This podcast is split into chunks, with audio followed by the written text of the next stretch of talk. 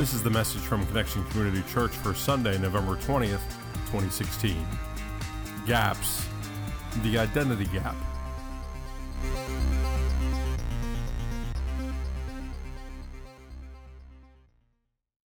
Welcome to our fourth and final week of gaps.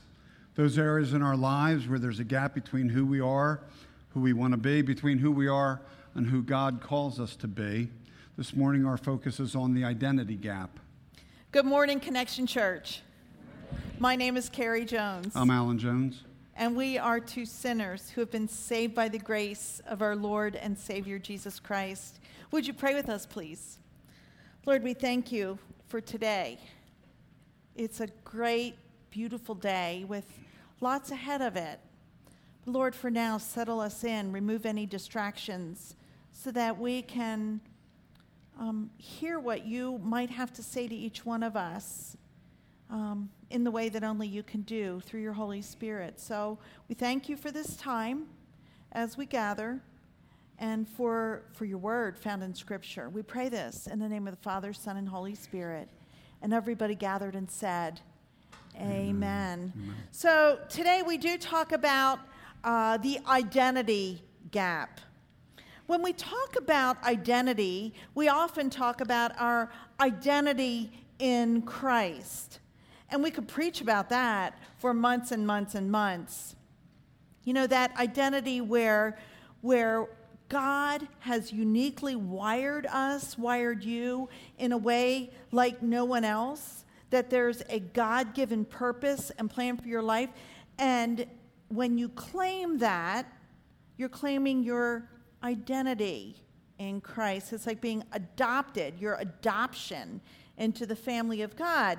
Did you know that you are uh, the son of God? You're the daughter of God. Does it get any better than that? Absolutely not. And there are times when there are gaps in how we embrace that identity. Well, today we want to take a little bit of a different twist on identity. And so bear with us as we un- unwrap all of this. Identity gap. Here we go. It's the gap between who we are privately and who we are publicly when it comes to matters of faith. It's the gap between what we do and what God would have us do. And the interesting part about this gap, and the reason why it's kind of difficult to navigate, is because there are two almost opposite dimensions to this. And so, on the one hand, Jesus told his followers to, to not be showy in their acts of faith, to be humble, to keep it between us and God. Here's what he shares in uh, the sixth chap- uh, chapter of Matthew. Beginning at verse 1 through 4 Be careful not to practice your righteousness in front of others to be seen by them. If you do, you will have no reward from your Father in heaven. So when you give to the needy, do not announce it with trumpets, as the hypocrites do in the synagogues and on the streets, to be honored by others. Truly, I tell you, they have received their reward in full. But when you give to the needy, do not let your left hand know what your right hand is doing, so that your giving may be in secret. Then your Father, who sees what is done in secret, will reward you. And so, uh, this instruction, this direction that Jesus gives, is part of a much larger teaching found in um, chapters 5, 6, 7 of Matthew, known as the Sermon on the Mount. And part of this teaching, Jesus instructs us to be, maybe you've heard, salt of the earth. He says uh, that we are the light of the world. He, he says to love your neighbor. He says, as he does here, to give to the needy, uh, to not worry. Here's what he has to say about prayer. Picking it, picking it up at verse 5. And when you pray, do not be like the hypocrites, for they love to pray standing in the synagogues and on the street corners to be seen by others. Truly, I tell you, they have received their reward in full. But when you pray, go into your room, close the door, and pray to your Father who is unseen. Then your Father, who sees what is done in secret, will reward you. And when you pray, do not keep on babbling like pagans, for they think they will be heard because of their many words. Do not be like them, for your Father knows what you need before you ask. This then is how you should pray Our Father in heaven, hallowed be thy name, and so on.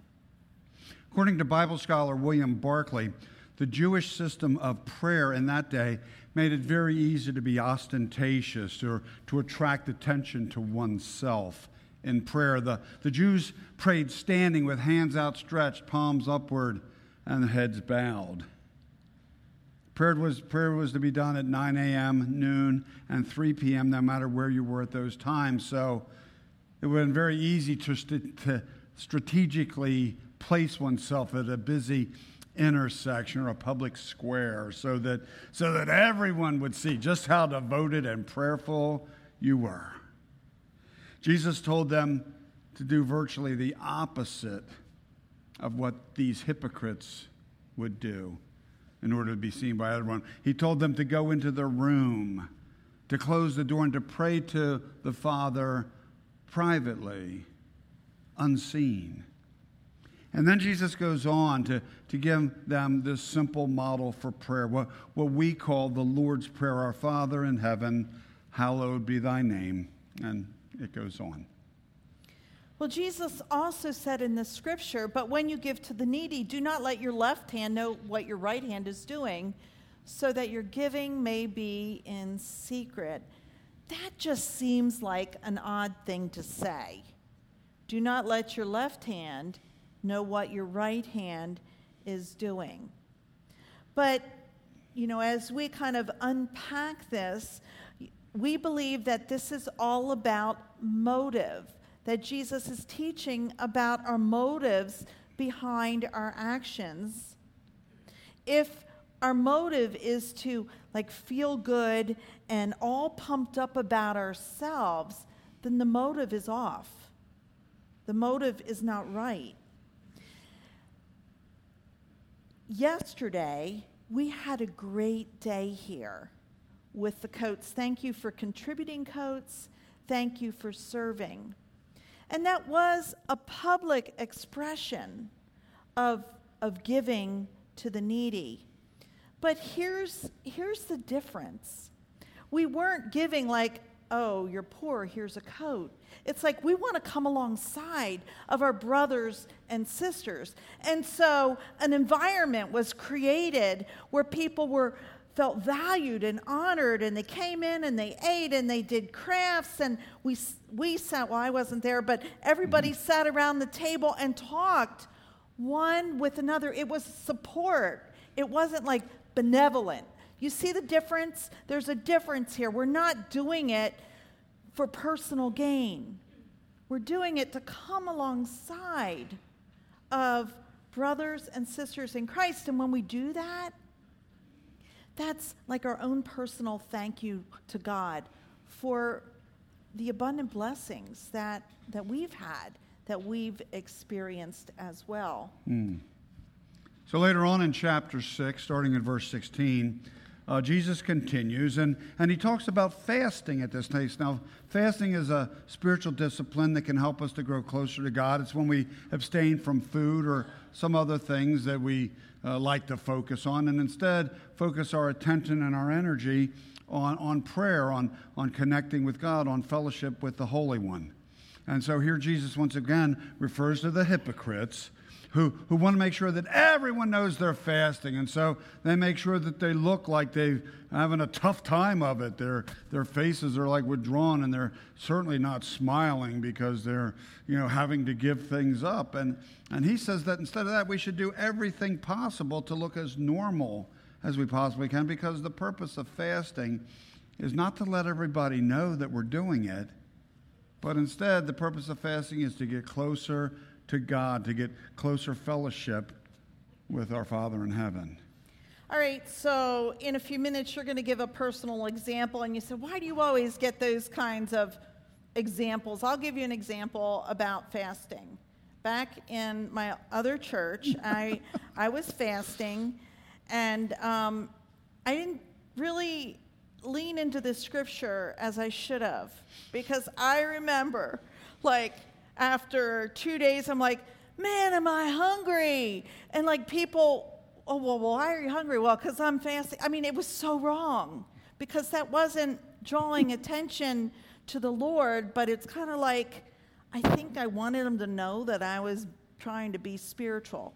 really, it's between you and God, and we recommend trying this spiritual discipline because it's a, a powerful way to get closer to God. Good one. So, Jesus makes it really clear when it comes to matters of faith that when it comes to actions of faith, that it really needs to be less showy, less ostentatious. The better we serve God and honor God, the less showy we are. In fact, that really does become hypocritical. You see, again, it's all about intent. So, on the one hand, we're told not to be showy, not to be saying, hey, I'm fasting. I'm starving. To be somewhat private in our faith, especially when it comes to giving to the needy, to prayer, to fasting. But then on the other hand, Jesus tells us not to hide our faith under a basket and to be the light of the world. And you know, it's interesting, light of the world, I always think of those, we used to have them in our kitchen on the window when the kids were little sun catchers. You know, the sun would come through, and we're kind of like sun catchers. The sun, Jesus, shines through us, hopefully. So they're not looking at us, but they see the light of the world, Jesus Christ, through us. And so and so it's important then on this side to publicly claim Jesus as Lord and Savior and to be unafraid and unashamed to let people know who we are when, when it comes to matters of faith, when it comes to being a follower of Jesus. You know, here in the past, we've, uh, we've used this definition for character. Character is who you are when nobody's looking. Well, the flip side, a definition of being a faithful follower of Jesus Christ is who you are when everybody's looking. in other words, are you willing to claim Jesus not just here at church, but in the workplace, at school? Not just in your home or maybe in your, the confines of your small group, but how about in a restaurant or in the, at the ballpark or wherever? There's one point where Jesus sent his disciples out to do ministry without him, but he wanted them to do ministry in his name. And he did some teaching around that. He gave instructions of what not to do. And here's what he taught to his disciples He said, Whoever acknowledges me before others, I will also acknowledge before my Father in heaven. Say the rest with me. But whoever disowns me before others, I will disown before my Father in heaven. Ouch. And so, as followers of Christ, as as his disciples, this applies to you and me as well. That's kind of a challenge, isn't it? I can't speak for you, but I can tell you that all too often I've not taken advantage of the opportunities to claim Jesus as Lord and Savior.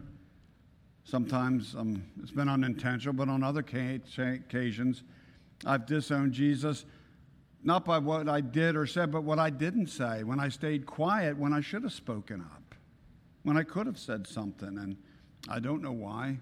Maybe I was fearful. I don't know. Uh, maybe I was afraid what people would think. I, that seems strange. Why would I be fearful?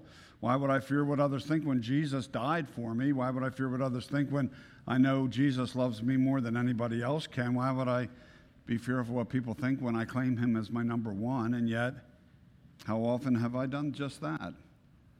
How often have you done just that?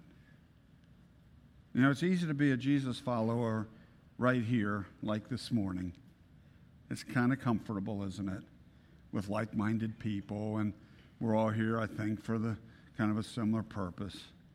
Or even in the privacy of our homes, or as I said, in the intimacy of our small groups. But the question is, what's going to happen when we go through those doors there and go out into our real mission field, the world, where everybody's watching?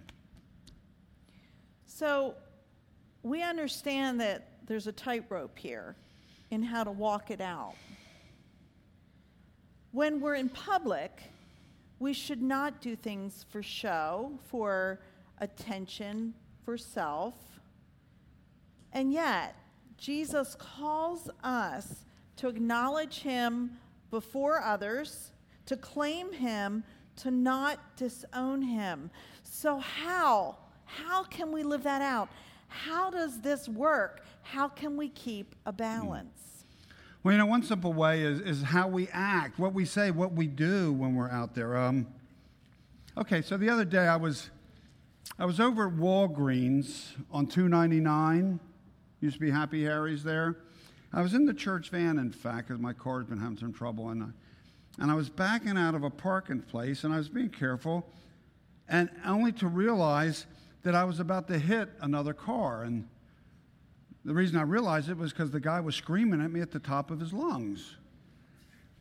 And so my mind kicks into quick gear. I'm thinking, how could I have missed him being back there? And then I realized that's a one way parking lot, if you're familiar with it.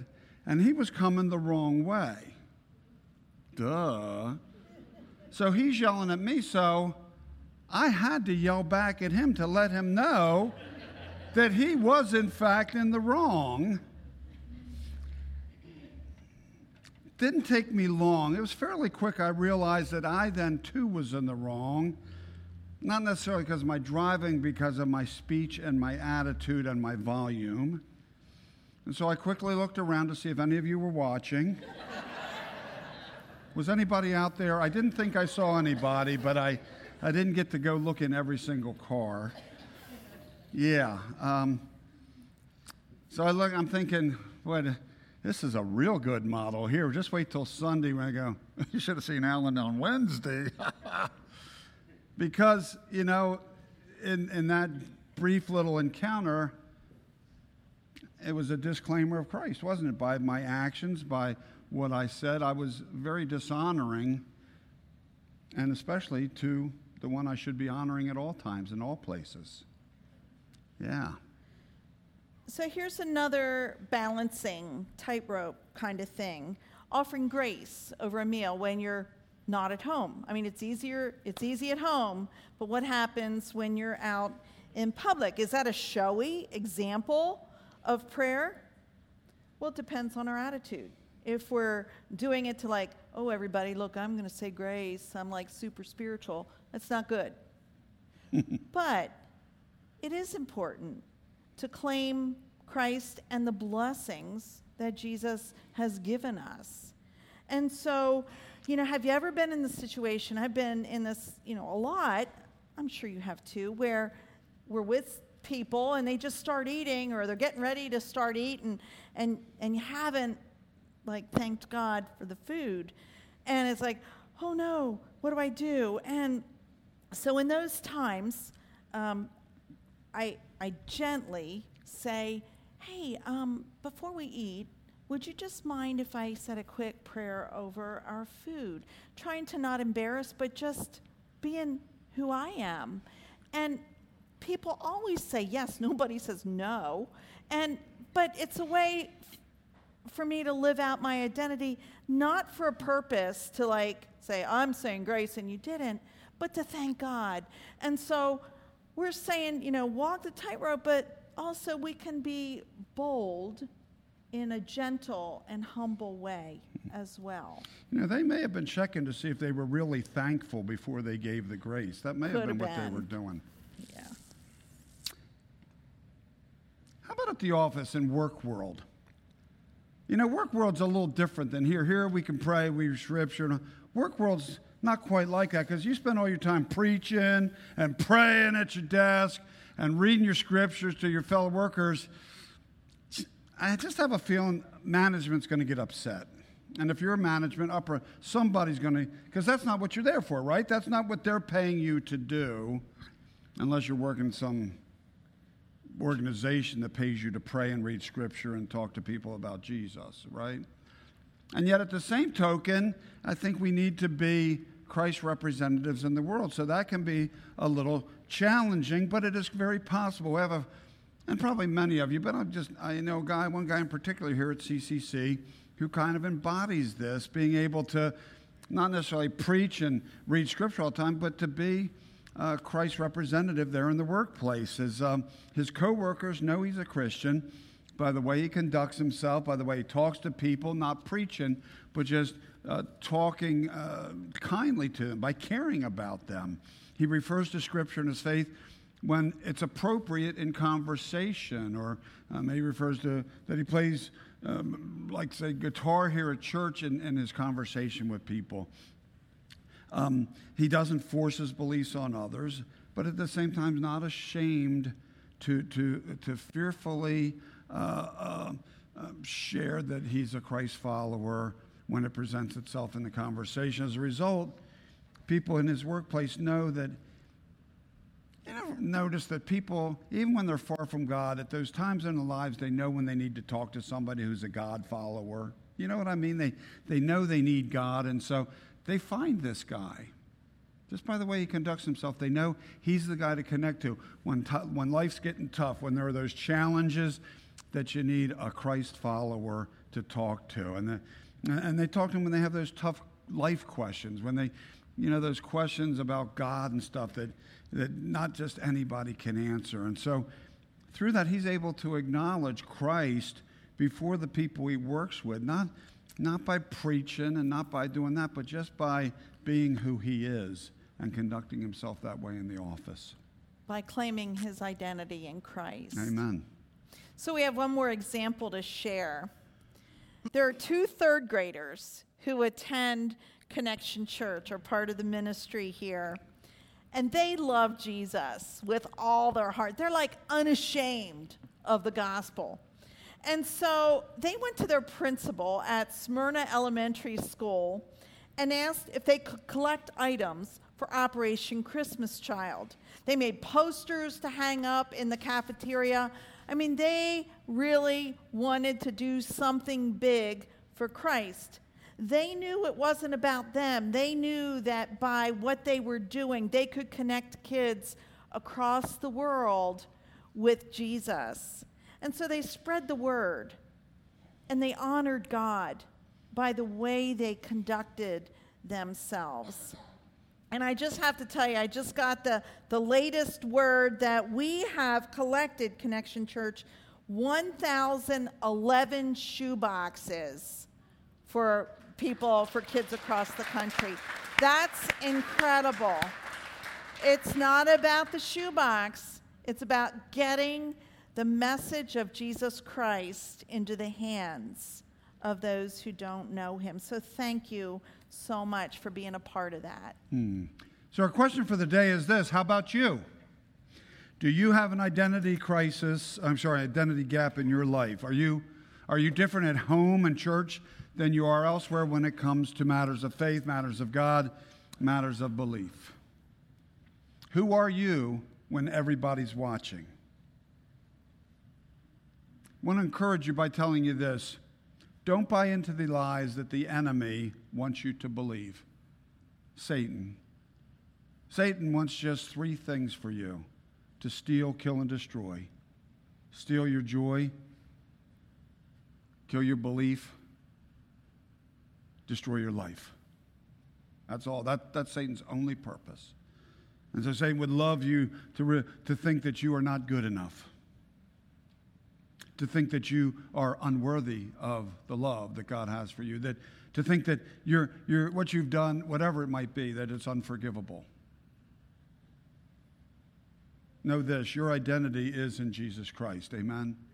Amen. Amen. And you are a child of God. Each and every one is a child of God, which means God has a purpose and a plan for you, a unique purpose and plan for each of us. And that's a plan not just to survive, but to thrive. The plan is to thrive. And so we encourage you to claim your identity in Christ. Embrace your identity in Christ gratefully, yet humbly.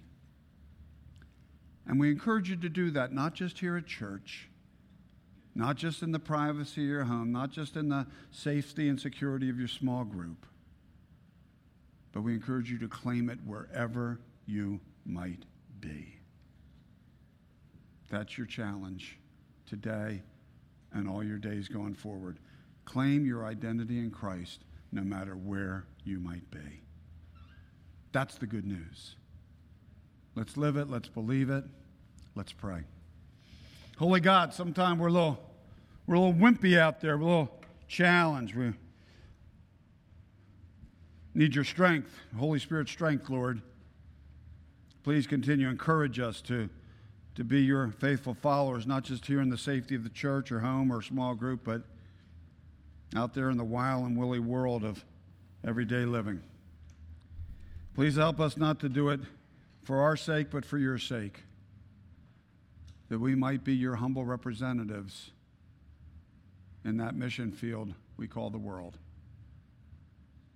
We thank you and we praise you in all of your glory, Father, Son, and Holy Spirit. All Connection Church said, Amen.